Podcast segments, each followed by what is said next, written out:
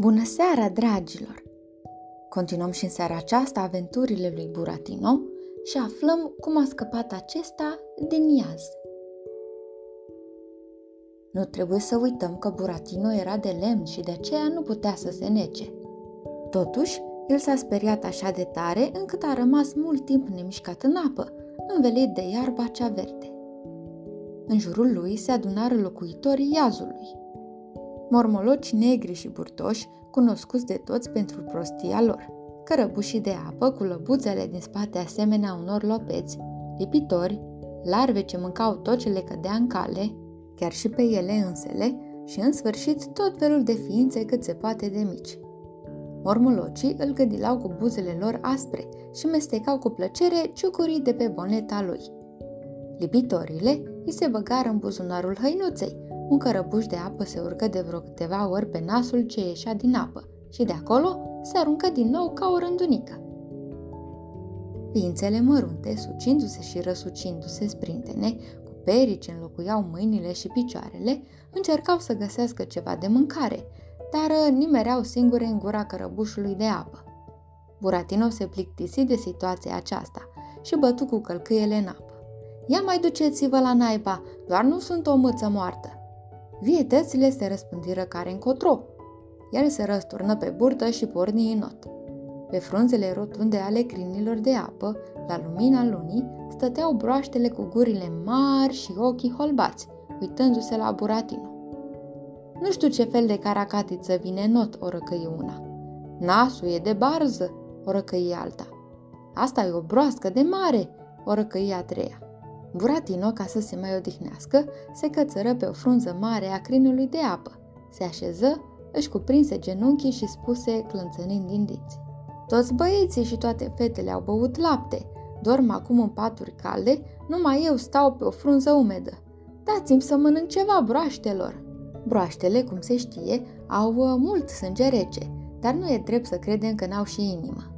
Când Buratino, clănțănind mereu din dinți, începu să povestească despre pățanile lui nenorocite, broaștele săriră una după alta, dură din picioarele din dărăt și se cufundară pe fundul iazului. De acolo aduseră un cărăbuș mort, aripa unei libelule, o bucățică de nămol, un grăunte de icre de rac și câteva rădăcini putrede.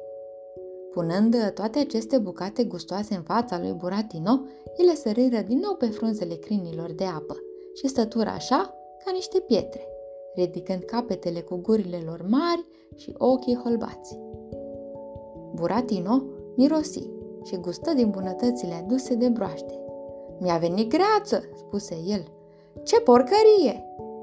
Atunci toate broaștele se cufundară din nou în apă Nămolul verde de la suprafața iazului se răscoli și apăru un cap mare și înfricoșător de șarpe, ce nota spre frunza pe care era Buratino.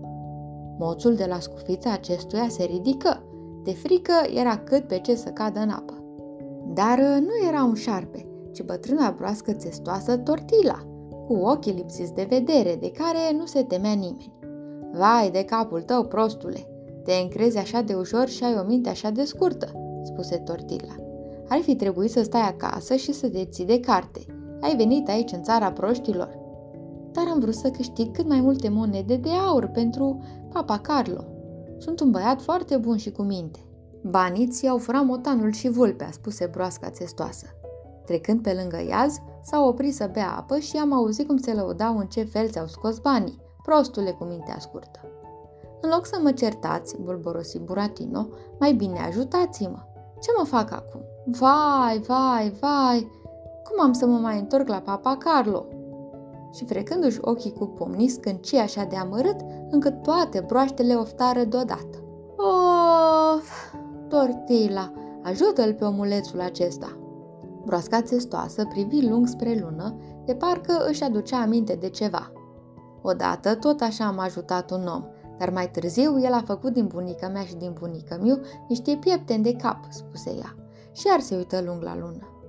Ei bine, mai stai aici, omulețule, iar eu mă voi târâ puțin la fund, poate voi găsi ceva folositor. Și, ascuzând capul de șarpe, se cufundă încet în apă. Tortila cunoaște o taină mare, șoptiră broaște. A trecut mult timp. Luna apunea după coline. Nămolul verde se mișca din nou și broasca țestoasă apăru, ținând în gură o cheiță de aur. O așeză pe frunză lângă picioarele lui Buratino. Prostuțule fără minte, spuse Tortila. Să nu-ți pară rău că vulpea și motanul ți-au furat monedele de aur. Eu îți dau această cheiță, pe care a scăpat-o la fundul iazului un om cu o barbă așa de lungă, încât o băga în buzunar ca să nu-l împiedice la mers. A, cum mă ruga să-i găsesc cheița! Tortila oftă, tăcu și iar oftă, în așa fel că pe apă se făcu răbășici. Dar nu l-am ajutat, căci atunci eram foarte supărată pe oamenii care făcuseră piepteni din bunicii mei. Omul cu barbă mi-a povestit mult despre această cheiță, dar am uitat tot. Știu numai atât. Cu această cheiță trebuie să deschizi o ușă și poți să ajungi foarte fericit. Lui Buratino îi bătui inima de bucurie și ochii începură să-i ardă. Deodată uită toate amărăciunile, scoase din buzunarul hainei lipitorile, puse acolo cheița și mulțumi cuvincios broaștei țestoase. Tortila și broaștele se aruncară în apă și începură să nuate spre mal. Când îl văzură numai cât o umbră neagră pe marginea lacului, broaștele îi strigară din urmă. Buratino, să nu pierzi cheia! Broasca țestoasă Tortila nu i-a arătat drumul pe care trebuia să o apuce ca să iasă din țara proștilor. De aceea, Buratino fugea unde vedea cu ochii. După copacii negri străluceau stelele. Stâncile stăteau aplecate peste drum. O ceață deasă învăluia trecătoarea. Deodată, înaintea lui Buratino a apărut săltând un ghemuleț cenușiu. Se auzi lătratul câinilor. Buratino se lipi de stâncă.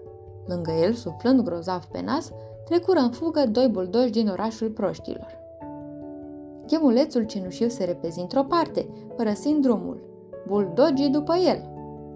Când tropotul și lătratul se îndepărtară, Buratino început să fugă așa de iute, încât stelele apăreau și dispăreau cu o iuțeală nemaipomenită după crengile negre.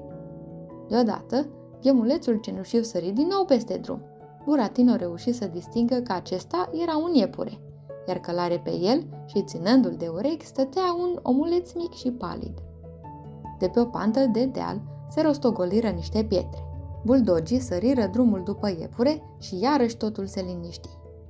Buratino fugea acum așa de repede, încât stelele, parcă nebune, zburau în dosul crencilor negre.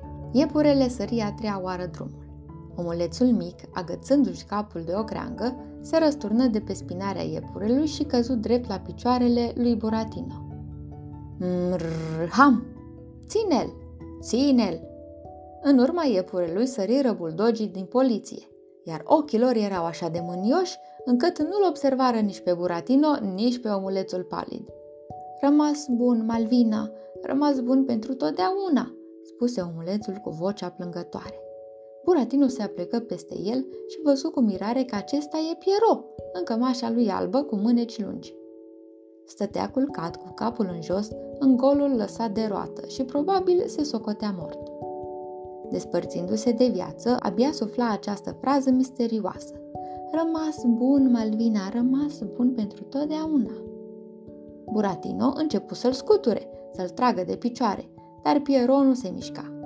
Atunci, el găsi în buzunar o lipitoare ce rămăsese acolo și o puse pe nasul omulețului aflat în nesimțire. Lipitoarea, fără să gândească mult, îi se lipi de nas. Piero se ridică îndată, clătină capul, a zvârlit lipitoarea și spuse oftând. A, va să zic că n-am murit! Buratino îl prinse de obrajii albi, îl sărută și îl întrebă. Cum ai ajuns aici? De unde și până unde ai ajuns călare pe un iepure? Buratino, Buratino, răspunse Piero cu privirea speriată. Ascunde-mă cât mai repede, căci câinii nu urmăresc iepurele, ci pe mine. Senior Carabas Barabas mă urmărește zi și noapte. A angajat câinii polițienești din orașul proștilor și a jurat să mă prindă viu sau mort.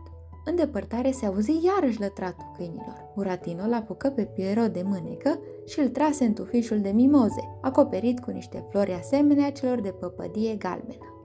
Acolo, culcat pe frunzele putrede, Piero început să povestească în șoaptă. Înțelegi, Buratino? Odată, într-o noapte, turna ca din găleată și vântul șuiera. Ei bine, dragilor, continuăm mâine pățanile lui Buratino și aflăm povestea lui Piero. Până atunci, vă urez somn ușor.